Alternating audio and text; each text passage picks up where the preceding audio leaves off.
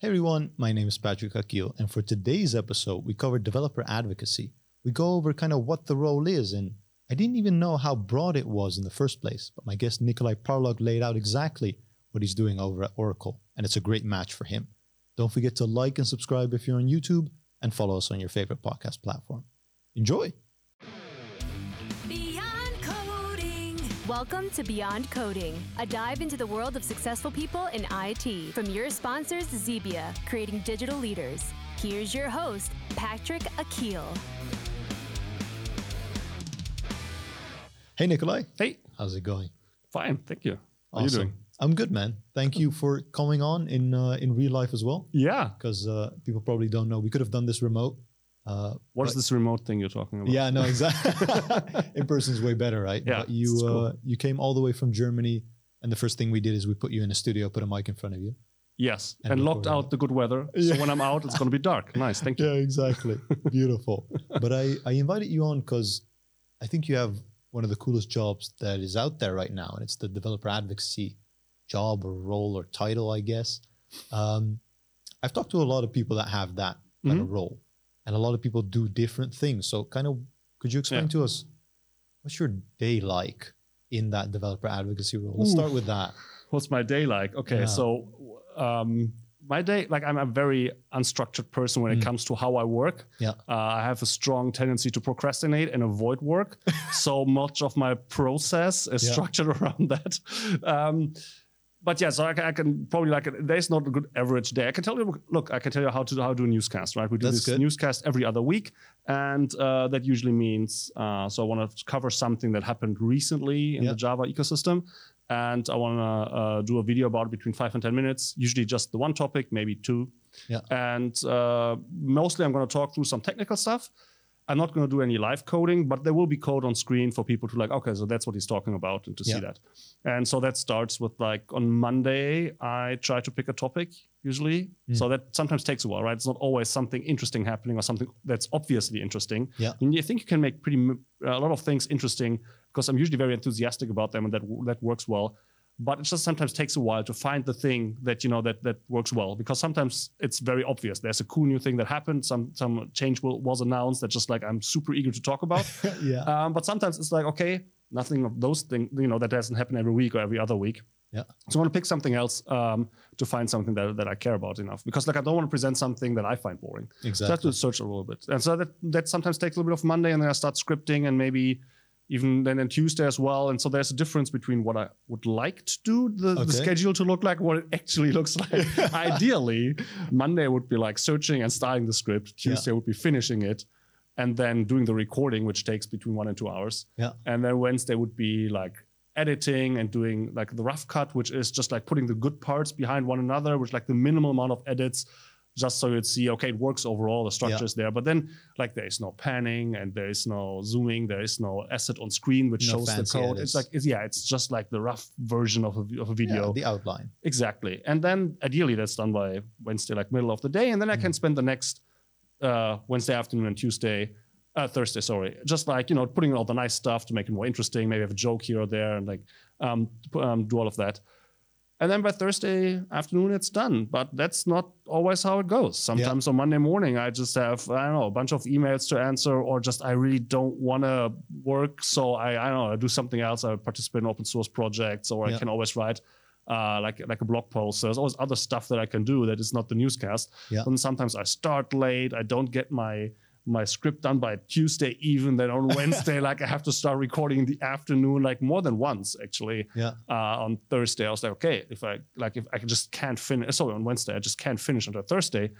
I'm just going to work into the night. So the longest one I worked until 4 a.m. Yeah. Uh, Man, that sounds it sounds very free free flow, right? Does it? Yeah. Do you think it comes with the role, kind of the developer advocacy role? Because I don't think every developer advocate makes video content like you do. Yeah.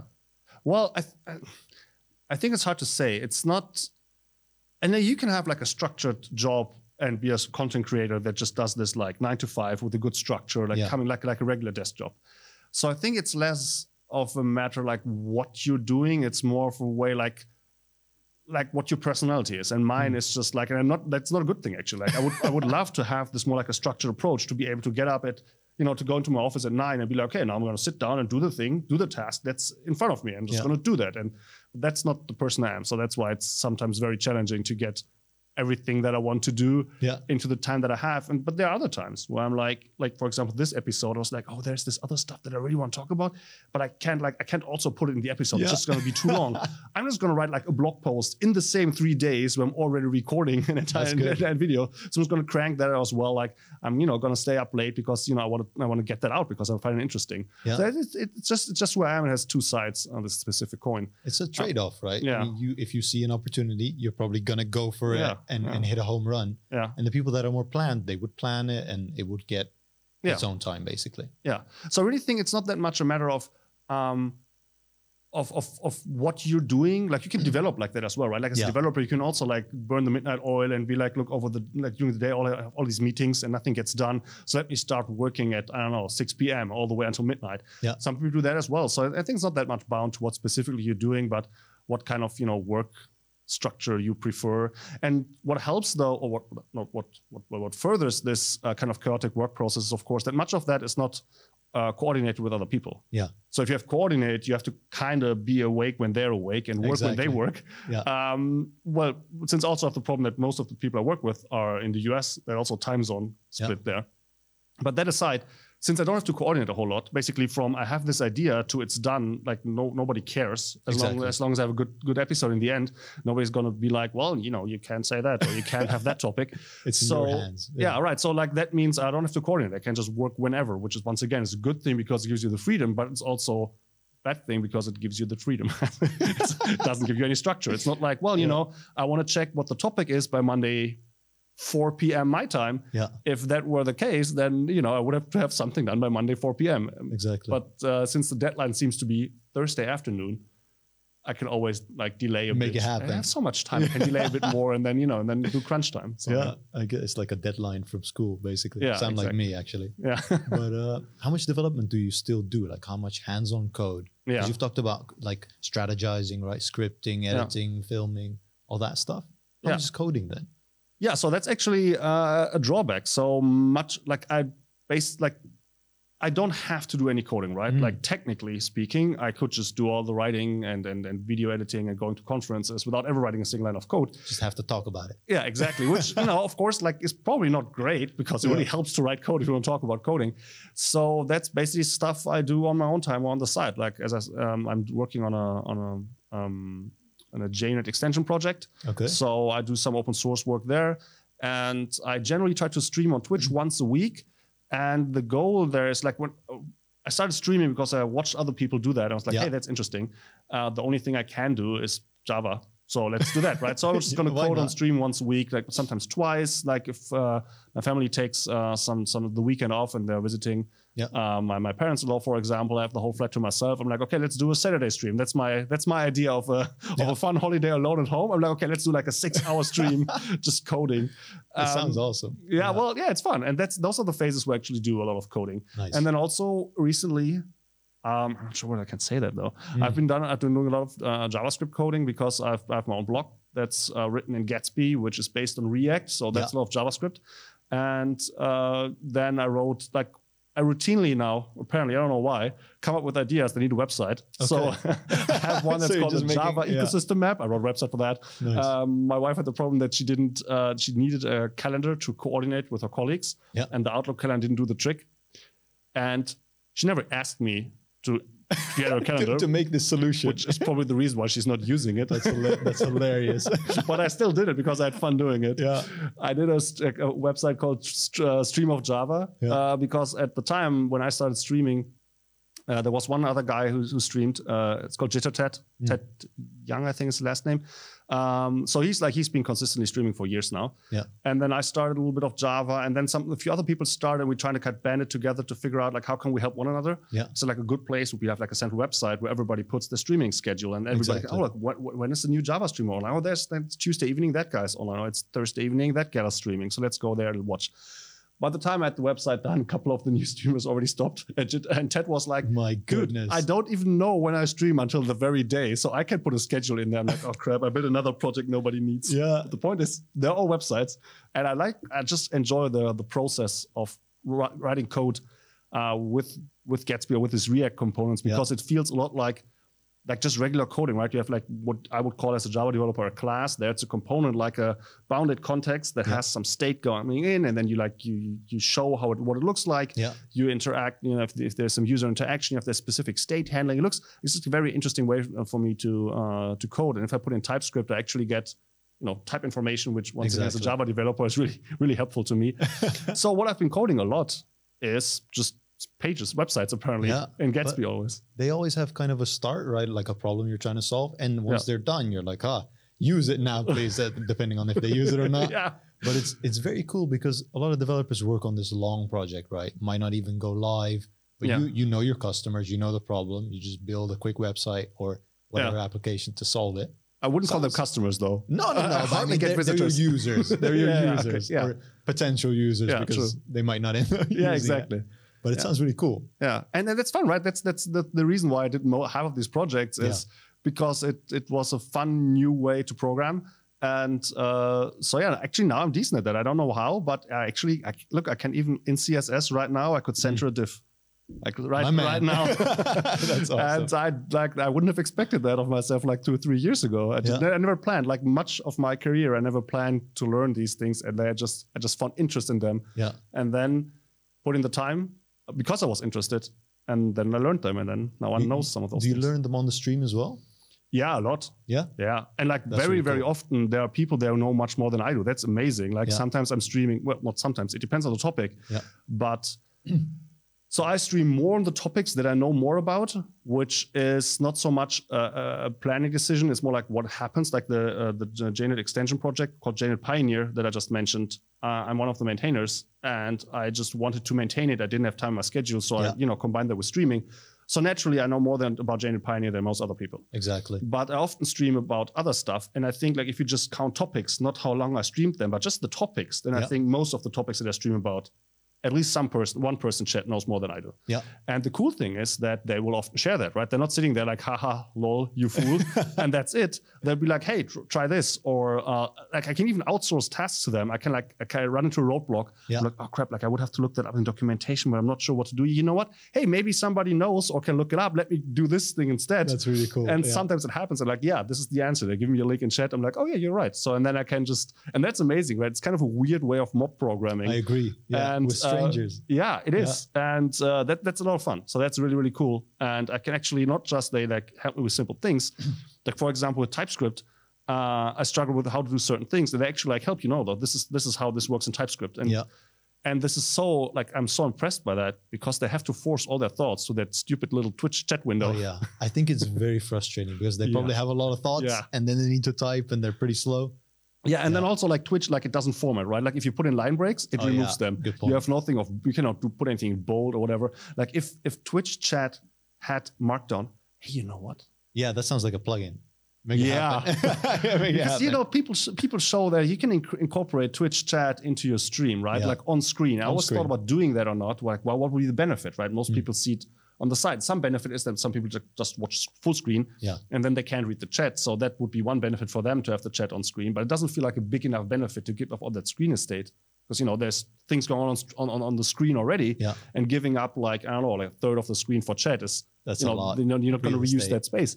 But what I could you do if I would just parse the messages as Markdown, Yeah, you could actually. that could be that could be the next idea. yeah, But uh, if we bring it if we bring it back to kind of the developer advocacy role, Yeah. right? You and me already chatted before the show, and I I think it's my perception. I don't Mhm. know if it's because I'm in this space now, but I think it's growing. Like Mhm. a lot more developer Yeah. advocates out there. I've talked to a lot. yeah. Why do you think organizations want more developer advocacy within their organization in the first place? Yeah. So first of all, I'm not sure about the growing part. No, you, you said that. Yeah, I, it's my perception. yeah. So the, the thing is this that um, so I can, I can for example give the specific example um, of Oracle, the company that I'm working on right now at right now. Uh, so you know, big corporations they restructure stuff, Sure. and a couple of years ago, I can't put a date to it right now. Um, they decided that they don't need that many Java developer advocates anymore, and they left like a huge part of the team go. okay. So at least in that specific instance, you would not call that a growing field. Exactly. They're cut Uh, off. Yeah, so I'm not sure how it evolves overall, but you know, like since tech becomes more and more important, you would guess that you know more and more people work in tech and then if even if just let's pick a random number, uh, 0.1% of the Yeah. people working in that field would all be developer advocates, that number would already be growing in absolute numbers without it becoming a bigger share. But still, to the point why that happens, um, I think like companies have different motivations and even different departments. And in the case, same company can have different motivations. Sure. Right? Maybe uh, the sales team just wants you to show how great your product is. Okay. But yeah. maybe uh, human resources, it's a terrible term, but anyway, I don't think there's a better translation. in people team. Yeah, the, exactly. Yeah. I think what uh, what they maybe want to do is like, hey, you want to show off how cool the company is, right? Yeah. So, for example, this is a great place to just walk in, right? So that's like a benefit of that. If people come in here and be like, wow, hi, that's pretty neat. I imagine Exactly. working here is pretty cool. Uh, so like, so you're doing different different tasks basically for different internal needs. Mm. Sometimes aimed at the same people, sometimes at different people. So, for example, if you think like, you know, what would be good. So let's say you have a you have a developer-facing product like Yeah. an IDE or something, some API or whatever Yeah. uh, what you want to have probably is uh, you want to make developers aware that this thing exists. Mhm. Uh, you want to tell them how cool it is. Yeah. Uh, you want them to ideally get involved, like you know, giving you feedback. Maybe they can start contributing. You want to have them as a community, and these are all technically different things that you want from them. But a developer advocate can, you know, more or less do all of them just by the same thing. Just like being at a conference, for example, giving a presentation on that topic fulfills a couple of those things already. Yeah. So I think it's like a pretty amorphous task, a set of tasks that's not easy to just- to just like say, okay, this is developer advocacy and that's it. Yeah. So I think it's not that it's not that easy to say what exactly motivates different companies. I can say, well, I'm doing it. I'm doing it because uh, Oracle uh, drives much of the development behind Java, Yeah. and that's it's it's not enough to just do it. It also helps to talk about it so people know it happens. And people see it. Yeah. Exactly. And I've been doing that as a hobby for years. And basically, like last year, they were like, hey, do you want to do it for a living? And so That's a good they- match. Yeah, it is. Yeah, really, it is. Um, so that means that um, they just want to just they just want us to transport the things that they do into the wider public and communicate them in a way that fits the way that we think about them, right? Yeah. So, for example, specific feature is designed with these trade-offs for these reasons. So it helps if you don't just present the features like this is what it is, Yeah. because then some people are like, well, but it's not the way I want it to be, so you're stupid, uh, which always happens. Like whatever you do in software, that's Sure. always one reaction you get. You get.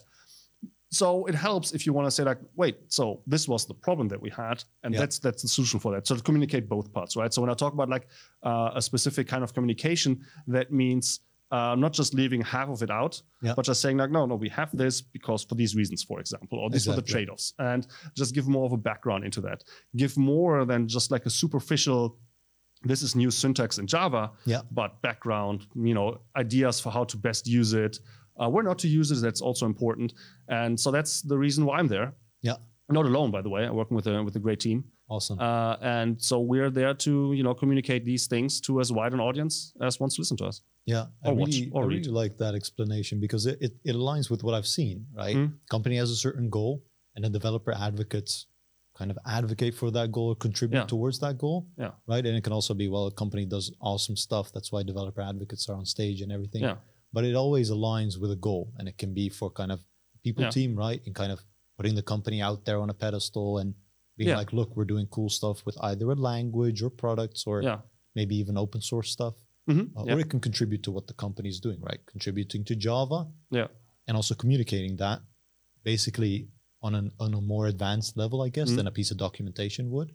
Because you're taking your your audience with you and kind of explaining the problem, Yeah. uh, and then also showing the solution that you've kind of figured out. And the good part about that though is that um, I'm like I do this based on the same information that the audience could already know. So technically, a that's what I always tell people, like like to do to do the job that I'm doing. Yeah. like everybody can do this really like i don't have like 15 years of like very specific knowledge some people are like for example java performance that's like a complicated topic you have to have like years of actual experience in the field to talk about that competently i always joke that most of what i do is just read a public document that everybody could Yeah. but very thoroughly Mm. and then think about and try to think of a good way to present it and then do that right so uh, the information that i base this on all of that is already public and I actually make a point to speak to the developers about this behind closed doors as little as possible. Yeah. So I sometimes ask them something I didn't understand, but I'm trying not to ask them like, hey, so this is what you wrote, but what did you really mean? Or, um, you know, where's the strategy going? What are you doing next and what are you doing afterwards? Yeah. Because that would put me in a situation where like either they, which is the likely case, they're just gonna give me the same answers that, you know, they give to everybody else because Yeah. You better not tell me something like and that's like hey nicolai this is the, plan for two, 2022 Exactly. but you're not gonna not allowed to tell anybody that would be tough because my role is to tell people right Yeah. so um either i get like a canned reply uh, or they tell me something that i can't share which would be sad so Yeah. uh, i basically based this on the publicly available information and uh, so that's something that that's why i did it already in the past before right so what happened when i went to oracle is not so much that the that the mode I did this changed. It's more like, okay, now I'm publishing on the Java YouTube channel instead of my own Java uh, YouTube channel where I plan to do something like the newscast before. Yeah. But like to be to be honest, that would have been very tough. Like basically spending most of every other week Yeah. on a YouTube video with I don't know, with like let's even say it takes off and each of those gets like tens of thousands of views. Yeah. Like I mean, YouTube metrics are hard, but if people monetize their channel, they get like what is it? Uh, a buck for a thousand views? Is that like the Uh, rough it's- I estimate? think it's less. I think it's a buck for 2K views. Okay, something like that. Yeah. Okay, so so that means like if, if you get like hundred thousand views on the video, you get like what, like fifty bucks? Yeah. Uh, so first of all, hundred thousand views on a on a you know on a Java technical Java vi- video is not That's a- easy. it's an all. accomplishment. Yeah, exactly. I agree. And then what, fifty bucks every other week? How is that Yeah. going to pay for anything? so that's that, that's the challenge there, right? So um, that's something that you know with me being hired with being working uh, at Oracle right now, that allows me to spend all the time on producing this content that I've Really enjoyed cool. already in the past. Yeah, that's Yeah. really cool. Like when they said like, "Do you want to do this?" I was like, "Man, I was like, I kind of enjoyed self-employment. I don't want to lie." But this is like a big chance, and also once again, like just uh, being able to to occasionally ask this behind the scene question um, Yeah. and uh, be able to like clear up a misunderstanding or something like that. Uh, that's all pretty cool too. So I've been basically fanboying or some of the people in the Java ecosystem who've been working on this stuff, Yeah. and um, now they're my colleagues, which is great. And Yeah. they like they can't run away, like they can't just ghost me because like it's my job to ask them stupid questions and not have to Listen, reply. I'm, So I'm they, doing my job here. yeah, exactly.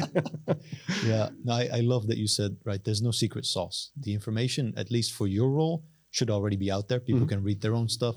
You're just better at kind of interpreting and, and maybe translating it to a broader audience than a piece of document would. Yeah, I mean, And and, the documentation and the documentation is there. That's specifically so in Java. That's called a JDK enhancement proposal. It's called a JEP, and the JEP has a very rigid structure. Sure. It says it starts with like uh, a summary, I think, and Yeah. then the goals and the non-goals, and then the problem description. So it's written in a dry way because it's addressed at basically the wider community that is actively involved Yeah. in developing not with Java but developing Java itself.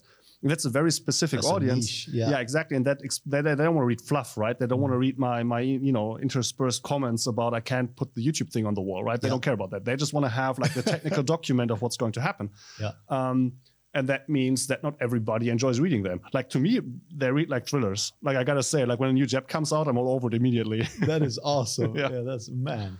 That must be really cool then. yeah. You touched upon it earlier, but you were self-employed before this. Mhm. So I imagine you were juggling kind of making money and, and doing this stuff on the side, right? Yeah. Giving back to the community in, in videos or blog posts or even doing Yeah. podcasts like these. How how was that balance? Because I can imagine that sometimes Yeah. it must have been tough, kind of having all these ideas for blog posts and not being able to execute Yeah. like you can now. Yeah. So, well, I'm still in the same situation because I still have more ideas that I can actually work on. Yeah. but yeah, so that, that's definitely right. And the um, the challenge there, I gotta say, like the challenge really for me, and I was in a very fortunate position, was always just it's the mental challenge of how do I how do I do all of these things so I myself am satisfied. Yeah. I was one. Uh, I was lucky enough to not have never have during my uh, self employment uh, to be you know having to worry about money a whole lot. Okay. So uh, first of all, I only have to spend half the, the household income or Yeah. earn half the household income because my wife's working as well. So that's good because that puts the base lower. And actually, I'm pretty sure that if I would have provided the whole household income, I would probably not have made the jump to being self-employed Okay. because initially, um, you know, should, should, can I can I explain a bit like how this started, and then we go Yeah. into uh, into this balancing act. So uh, I went out came out of university, I think 2010 or something. Then I went on a on a trip to South America. I came back. I was like, shit, I got to work now.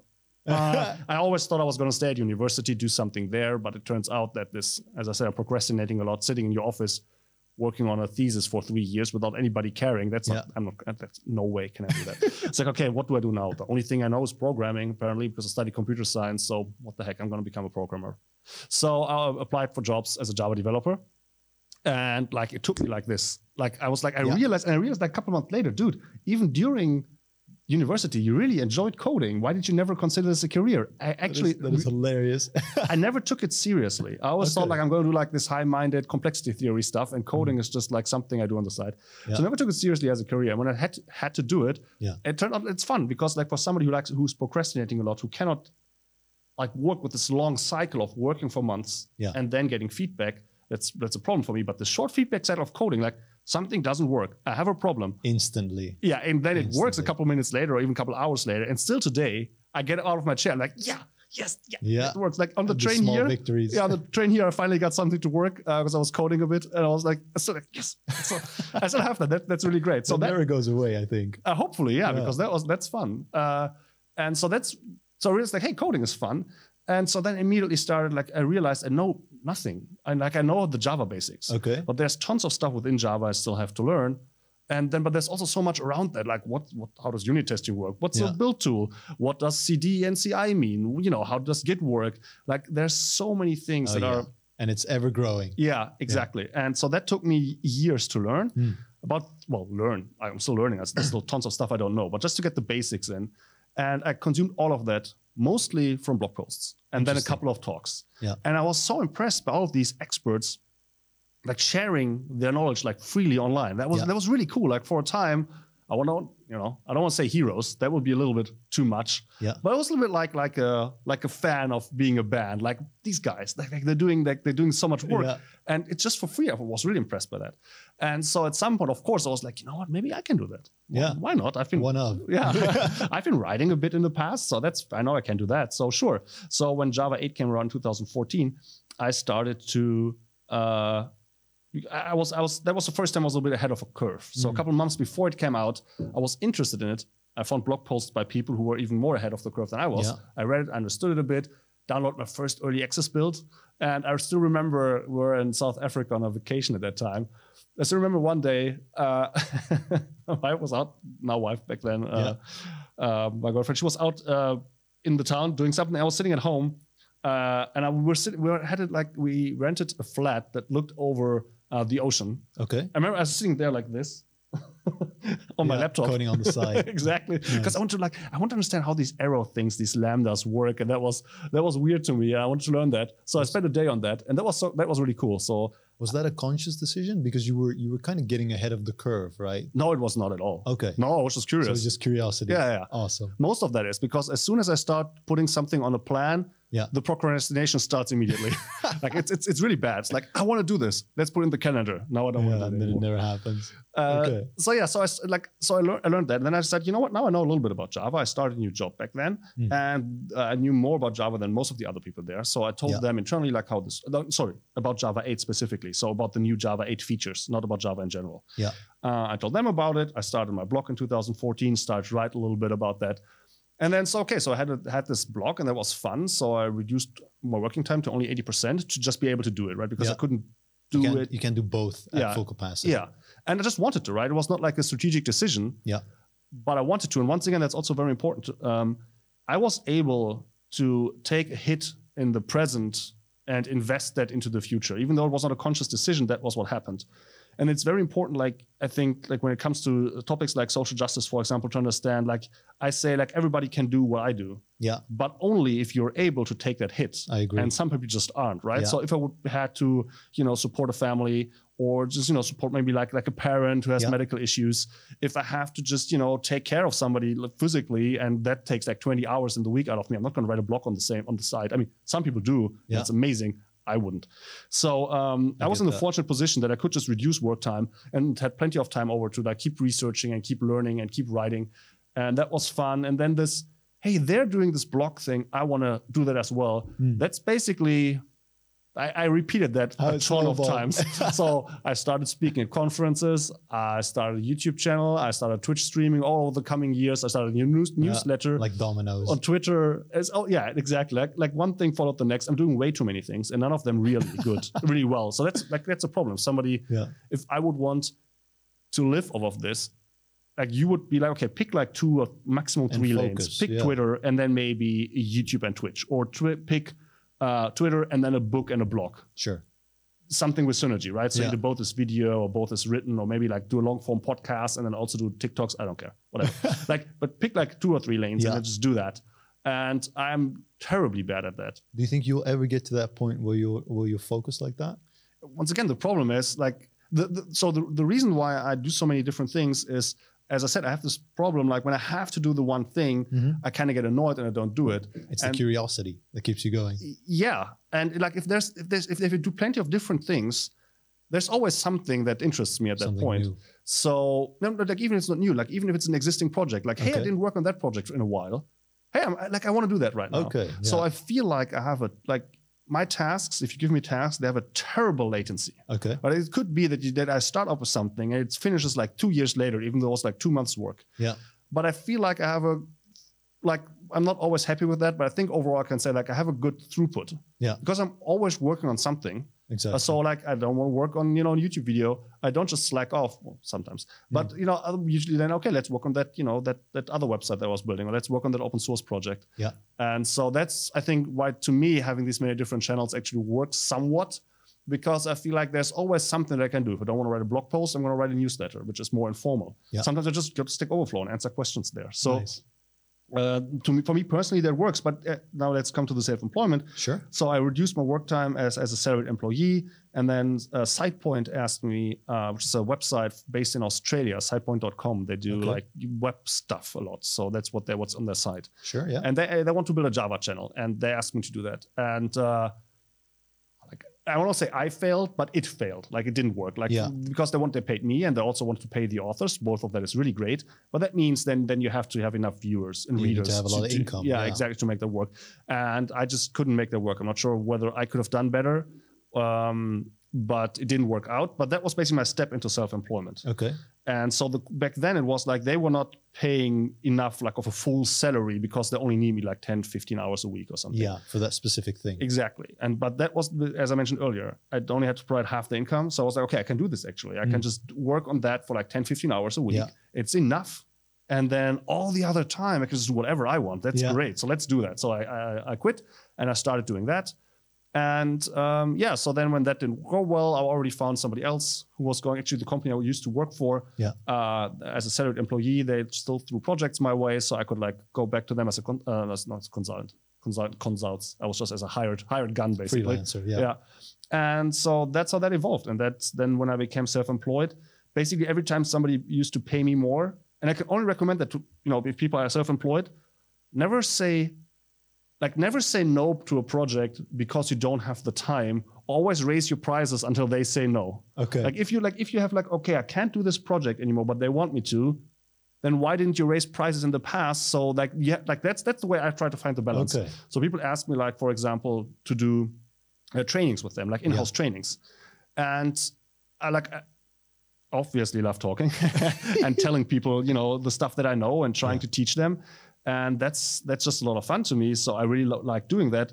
But still, it's intense. Like telling somebody eight hours oh yeah. about a It'll- Java it'll topic. Tire you out. yeah, it will. And like it's not you're not going to do anything else on that on that day. And if you do this for like three or four days in one week, like probably the week after you also like kind of burn out. Not burn out, not that bad, but you know, Yeah. you want to relax.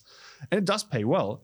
So what I thought like I was just like every time somebody asked me, I just raised the price. Mm-hmm. Just so I could find the balance by that way. Okay. And that meant that I actually earned like like for the longest time my my income didn't increase a whole lot. Just the time that I need to spend on earning it yeah. it went down. It reduced. Yeah. So I could spend all that time on the other stuff that I just mentioned. And then in like 2018, 2019, then the trainings went well as well, and they got up. So that then that, that's when I started earning actually more than I would as just a regular uh, regular line level developer. yeah. Um, but that was like five years after five years of basically taking a pay cut Yeah. for the fun of it.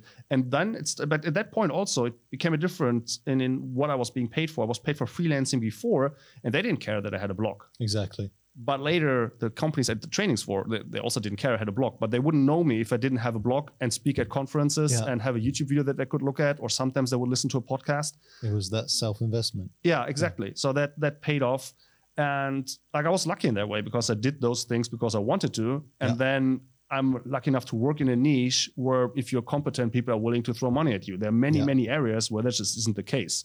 So it's like basically it was a series of.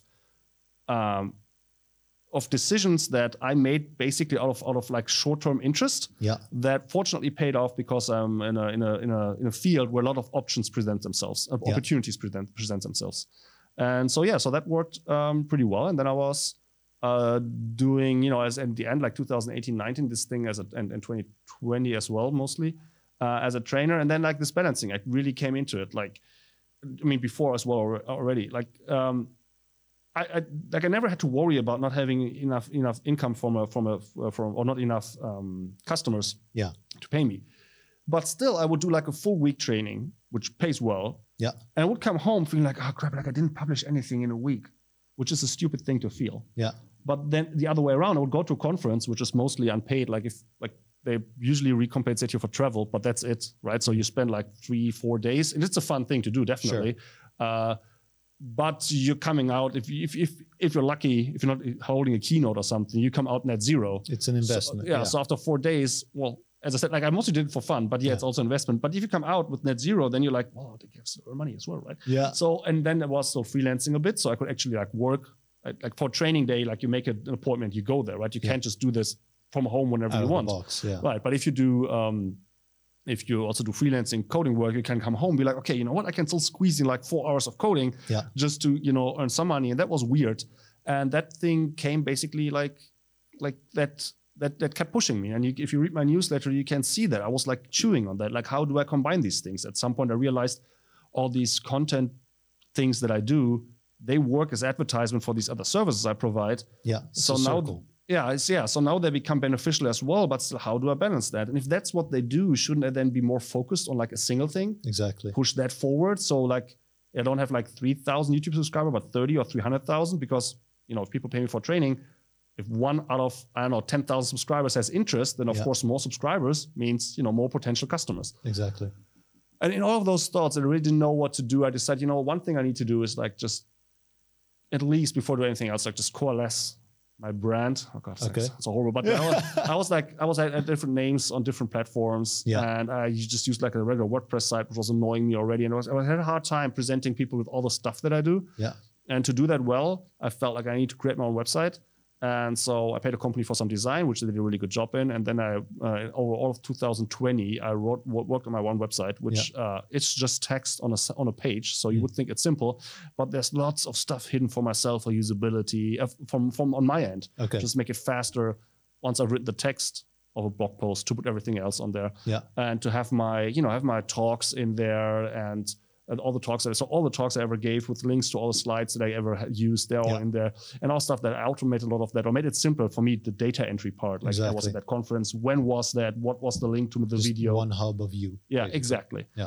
I did that over 2020 and then I was like you know what? In 2021 I'm going to start big with like okay now let's really focus on this content style. I have now this central hub that I can present. Yeah. let's put front and center that I'm that I'm offering trainings. Let's do this. And Oracle was like or you could work Or- for us it's like Yeah. yeah fuck that idea I'm just like, like no let's do that Yeah. and so uh, yeah that was really like um, the chance to have just like to do this really full time Yeah.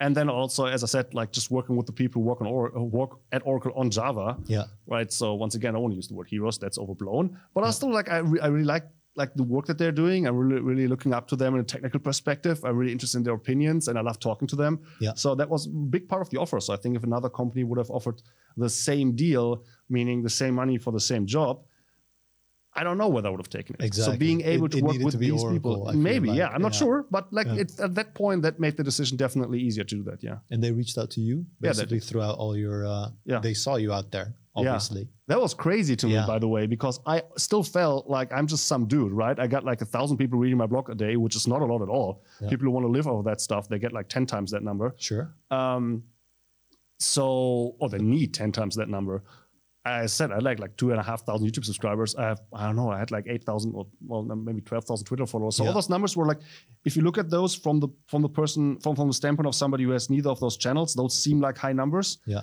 And I'm like it's it's not easy to get there. I'm proud of that I had them, but they're nothing compared to what you need if you want to live off of that. Like you like the amount of, of visitors, of viewers, of followers Yeah. you need to be able to you know sell them enough books that you can actually make a living off of that. Or Yeah. you know just picking books as an example that's huge like it's really it's really tough like if you're just like reading blogs to estimate uh how much time and how much effort goes into that and how much like because if you just like i do just reading a blog post i'm not you know there's no transfer of, of value in that other way i'm just Yeah. consuming that um and how few people then you know buy a book or whatever and so those numbers need to be huge i was nowhere close so i always compared myself to the people who do that i was like you know i'm not there Yeah. and I, so that that's why i felt like a small content creator Okay. so when Oracle reached out, I was like, "Are, are you sure you got the right Yeah, number?" exactly. Like, are, are mean we this, Nicolai? yeah, yeah, yeah, exactly. yeah. No, that's that must have been an awesome feeling. yeah, that Yeah. was pretty cool. Yeah, but Yeah. also like the, the, the sorry, uh, the discussion was not easy because I still want to do stuff on my side though, right? So it was Exactly. like, you know, like I don't want to like be like all Oracle. All in. Yeah, I want to put stuff on my website. I want to put stuff on Yeah. YouTube channel. Uh, but they were very accommodating. So really, that was very very cool. Yeah. Yeah, I think when it comes to the software engineering community, if I can call it like that, there's a lot of knowledge sharing, right? Mm. Even on all the platforms that you're you're on, um, there's knowledge sharing in numerous ways. Yeah. And there's people that have more subscribers than others, but like it's it's an ocean of knowledge basically for Yeah. anyone that wants to attend or learn from it. Yeah. But I don't think it's for everyone, right? Not every engineer is going to make a blog post. They might make some Yeah. or or whatever, uh, but I don't think it's for everyone to do so. Yeah. I think everyone has kind of their own way of knowledge sharing. In a way, for you, it's apparently it's everything, yeah, exactly. which is completely fine. But I just want to preface that, right? What we're saying is not going to work out for everyone. Right? You really Yeah. have that drive to make and create content, yeah. which is awesome. But I don't think everyone has that. Yeah, no, sure. So that's very important, right? This is not just technical interest. If it would just Yeah. be the part that I'm technically interested, I would just read the JEPs as I do now and you know keep it just to myself because that's interesting to know. I also have this drive to share that, Yeah. and uh, you know whatever deficiency uh, that comes from, that's definitely something you need. Actually, that's one of the struggles that I have. So a Yeah. company I used to work at in Karlsruhe, it's called disy. Uh, they're like they're great people working there, Yeah. and they do, they're having like I mean. It's at this point like 150 people maybe working there. Yeah. Uh, so it's not like they're not Netflix, right? So not solving those kinds of problems, but still they're they're force they're, they're solving like you know like like decent engineering problems. Okay. So just today I had a chat with a, with a friend who's still working there.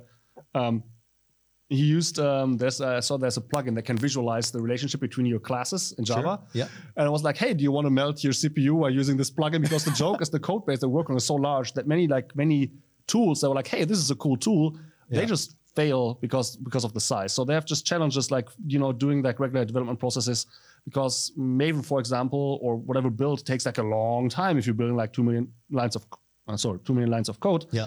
So so they're doing interesting stuff there. But most of the people just are just interested in the stuff. And when I was still working there, that was frustrating me because I want to get that. You need to write a blog post about. it. That's so amazing what you're doing. They're like, yeah, they were always like, yeah, yeah, I should.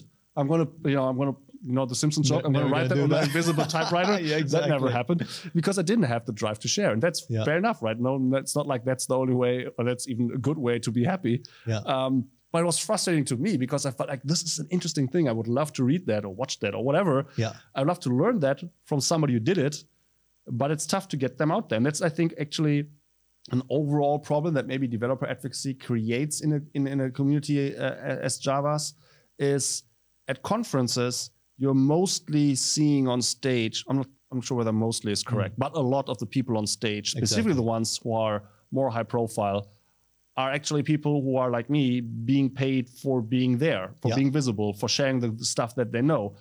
But these are different, this is a different kind of knowledge and a different story than somebody would tell who's been working with this like in the field. So In for example, field, I'm up yeah. there like, hey, Java 17, all of these great features, aren't they amazing? What is always missing is I feel a talk like a year later, like, dude, I listened to that guy. Yeah. like a war story based yeah, on. and I did yeah. this for a year now, and here's what I learned. Exactly. Uh, and that's that's a perspective that is I'm not sure whether it's missing entirely, but it's just hard to come by because I mean you can't be both. You can't be somebody who codes full time and also somebody who speaks a whole lot. And Yeah. usually people who don't give a lot of presentation, I mean, some people are just natural Yeah. talents, but most of the people aren't. So most people who just work 40 hours a week on coding and don't have, uh, you know, just don't have the the the, um, the experience of just regularly giving presentations, they're not going to give the best of presentations. It's like a thing you got to learn. That means like at a big big conference, they're not going to be like, well, we don't know that person. Yeah.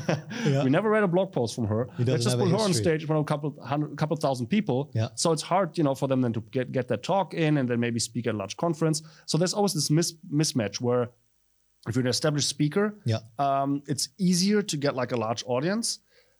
And it's not like it's not important what me and these other advocates or evangelists or whatever you want to call them have Yeah. to say. But then the, the other part of the story, um, or there are probably more parts than Yeah. just the other one, but that, that other part of the story that then is much harder to give the same limelight and give it the same like kind of attention because it's also less like it's less flashy, it's less interesting. It's more like it's much more nuanced. For example, it's much easier to say like, hey, this is a new feature. This is why it exists. This is how you use it. This is why you, this is how you don't use it. Yeah. So basically, something like a basic instruction.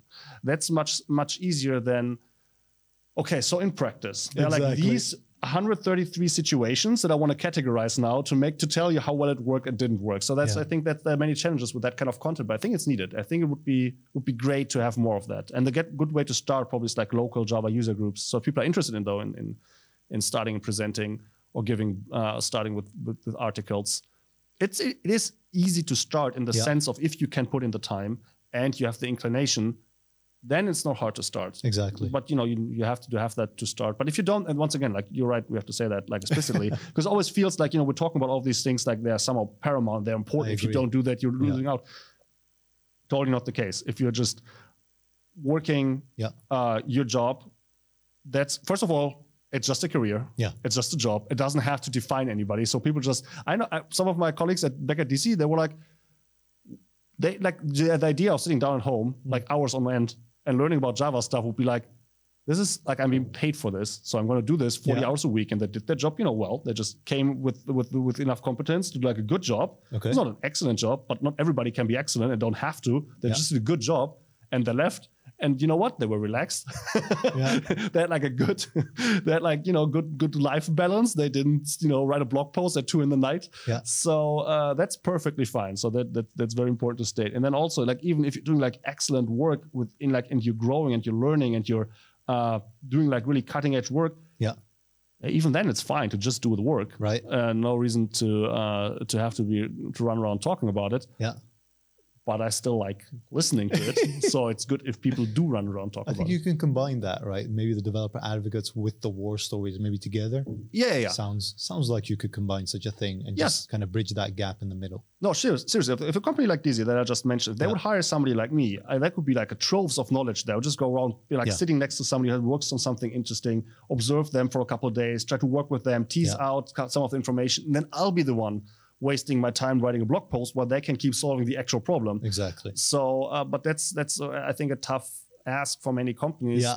It's like, I mean, now because it's so hard to get uh, to hire developers, So, yeah. there might actually be an angle there because That's my theory that we're seeing more developer advocacy Yeah. because it's harder to hire in that way as well. Yeah, I think like yeah. So as we said earlier, right, developer advocates can do different things, but Yeah. one of the things they can do is present your company as a company that does cool stuff. Yeah. And even at disy, that work we started a blog, and um, well, I I talked them into starting a blog. Nice. Yeah. and so um, there were people like in interviews. They're like, yeah, I've, I've seen your blog, and not in the sense like because it was not a widespread. They didn't like find it independently. Yeah. But they were looking at companies to to to, to apply to Okay. and they found disy, and then they looked like, okay, so what are they doing, right? They did their due diligence and looked a little bit into the company. They found the blog, and then they read that. They were like, hey, cool, that, that's what they're working on. Yeah. That's interesting. Oh, they're, they're doing that, so they could actually learn a bit, you know, from the couch about the company they're going to uh, to apply for, and Yeah. not just like the marketing spiel, right? But people writing, you know, the war stories. The, like, okay, so we, we this is how we fa- face problem X and overcome it. So, for example, I wrote like a three part about code reviews Nice. uh, about how we did this, how we came to decide what our challenges was. So we had a really great. Uh, and um, I, when I say we now, I'm still in, stuck in that mind frame. I'm in the before Oracle time we. So that's Yeah. all that most of the we's I said was about disy. Uh, that like great uh, team chemistry where people really liked working together. And they were like, you know, if we institutionalize shitting over other people's code, is Yeah. that a good idea? Should we maybe? Not, that was that was, that was that thing was like a Okay. like a good thought to have. Maybe we don't want to do code reviews like where that kind of like tension can come in. Yeah. So we thought about that and we tried to find a way to address that. Exactly. Do you want to do code reviews for correctness? Then it's more like experts or seniors reviewing juniors. Yeah. Or do you want to use it as a coach, uh, as, as, a, as a knowledge sharing tool? Then everybody re- reviews everybody. So we set out, had a couple of like things that were important to us. That's how we that's how we formed the entire reviewing process. And then I wrote about that. And that's one of the war stories that I mean. I think that's a very interesting uh, blog post to read that comes after the one where like code reviews are great, Yeah. which you know somebody on a big stage tells you about, and then this is the one like, look, this is we actually did this. These are the trade-offs. Exactly. Yeah. Yeah. the trade-offs. Exactly. Present the trade-offs. Um, and so that's that's the kind of what I'm talking about. And that was Yeah. that gives other people a chance to learn about the company. And then if you're like doing a really good job, then maybe they actually that's the first time how they hear about the company, right? Yeah. Like at a conference, or because they they actually find your blog posts on Google, uh, which is insanely hard, of course, right? Like landing on the first page of Google is, unless the topic is very specific, it's not easy. But if you Yeah. can manage that, people will actually like imagine hiring somebody or like being as a company one of many companies who want to hire that specific developer Yeah. and uh, she already knew your company because she's been i know working in a space that you work in has been googling uh, problems that has already landed on your blog like once yeah. or twice Found you. yeah she was like oh wait i know those guys they're doing a good Exactly. job So- Somewhere, somewhere in there, there's a little Yeah. bell that's going off. Yeah, with exactly. The name. Yeah. yeah you need a couple contacts right like I, like it's, Yeah. it's marketing like you can't just tell somebody here's a book and they will buy the book Yeah. I like I think what is the number? It's like seven the magic number. So I need like a couple of contacts with something usually before they like make a decision. Yeah. And if one of that contact is like a not marketing material, but like an actual real life help that they, that you provided, that's great. And I think like I'm not once again I'm not sure whether developer advocacy is expanding, but if it actually is, it would not surprise me, and it would also not surprise me if that is a big driver. Yeah. Just like making sure to tell the world just that what the company is and how it works, and just present cool stuff that you do that so that, that other developers can learn about it, can hear about it, can think about it before actually thinking about okay, I'm looking for a new job now. Exactly right. It's it's kind of especially those war stories. Mm. Um, I think that's just spreading the knowledge, right? If Mm. you have those same kind of decisions to make, you can already read about people that have done that, Yeah, and you don't have to make the same mistakes, or you can learn from them and still make your own mistakes. But Yeah. then at least it's out there, right? At least Yeah. you can say, well, we knew that, but it was a, a conscious effort, I guess. Yeah. I think in that way, it's it's a really cool community that we have, yes, definitely. basically. Yeah, so like as I said, the amount of, of knowledge that you find online is is crazy, and specifically those traders. Those are the most interesting things. So of course, when I like code reviews as an example again, first I don't want to read about all the traders. First, I want somebody to explain to me why what this thing is and why it might be beneficial, so it gets me interested. But Yeah. later, then uh, like seeing these trade-offs, and then also as I said, like seeing their mistakes. Not saying like, okay, they made this decision because for a reason. I don't have that reason. Like the, my, my, Okay. that- in that situation, I'm different. So maybe other people are like, well, we're fighting over code already anyway. So when we start with code reviews, we don't have to factor that into our decision. Yeah. But they can maybe see, okay, so instead of just seeing the result, like this is how we do code reviews, they can see which reasons uh, um, led to specific decisions. And then I can say, this is a reason I have. Oh, that makes sense. Oh no, this is the opposite of what our situation. So I would probably do the other thing. Yeah. Uh, so and not just with code reviews, but of course with other things like I don't know, microservices. I mean, there's a there's a plethora of things out there Yeah. always, right? And and you're never going to be an expert in all of those fields. There's just too many. yeah. So if you can share and and learn from each other, that's Yeah. the way we can grow basically as community as well. Yeah, really. Like I- I'm not sure what I'm not. I don't know how that was in other fields. I'm not I sure also whether don't know. That's I don't know whether we're singular. Yeah. Like it's, it's some, it feels a lot like software development is singular in many respects, but I'm very. I don't. Uh, the English word? I don't. I don't trust that analysis a whole lot because I think like we, tech, Yeah. we, we like usually people feel like they're in a situation that's that that's more special, that's categorically different from that. other situations, other people's situation. Yeah. I'm not sure whether that applies, but I don't know. Like, is there a big like I don't know dentist blog post scene out there and dentist YouTube? Yeah. video? I mean, not, not like people making dentists making YouTube videos for other dentists. Is it, that a it could be. I think Maybe- there's- maybe- I've, I've seen one of those YouTube videos. It could be, but I, I think How does that work? Yeah, I like, so what's know. what's the what's the is there like live coding, live dentistry on Oh, Twitch? I've, I've seen those. I've seen those massage things, and they just crack your back and stuff. But we're we're very much deviating. yeah, I think on the note that the developer community is awesome, and they're just spreading out the knowledge and Yeah. love. I think we'll round off the episode there. yeah. Any any last words? Any last things you want to say? Any last things I want to say? Uh, I uh, uh, You should have warned me. Yeah. what do you mean? Uh, like that I would have to come up with something clever now. Oh Uh, no, like, no, nothing, I didn't. nothing Like, clever to. Damn. Okay, good. Like I can, I can do nothing clever. That's that works. Uh, uh, follow me on Twitch and Twitter and YouTube and my website. It's all nipafx on all of these oh, platforms. I saw I saw your YouTube shorts and they were like, "Hey, I'm nipafx, but you can call me Nicolai." Yeah. man, that's stuck in my head.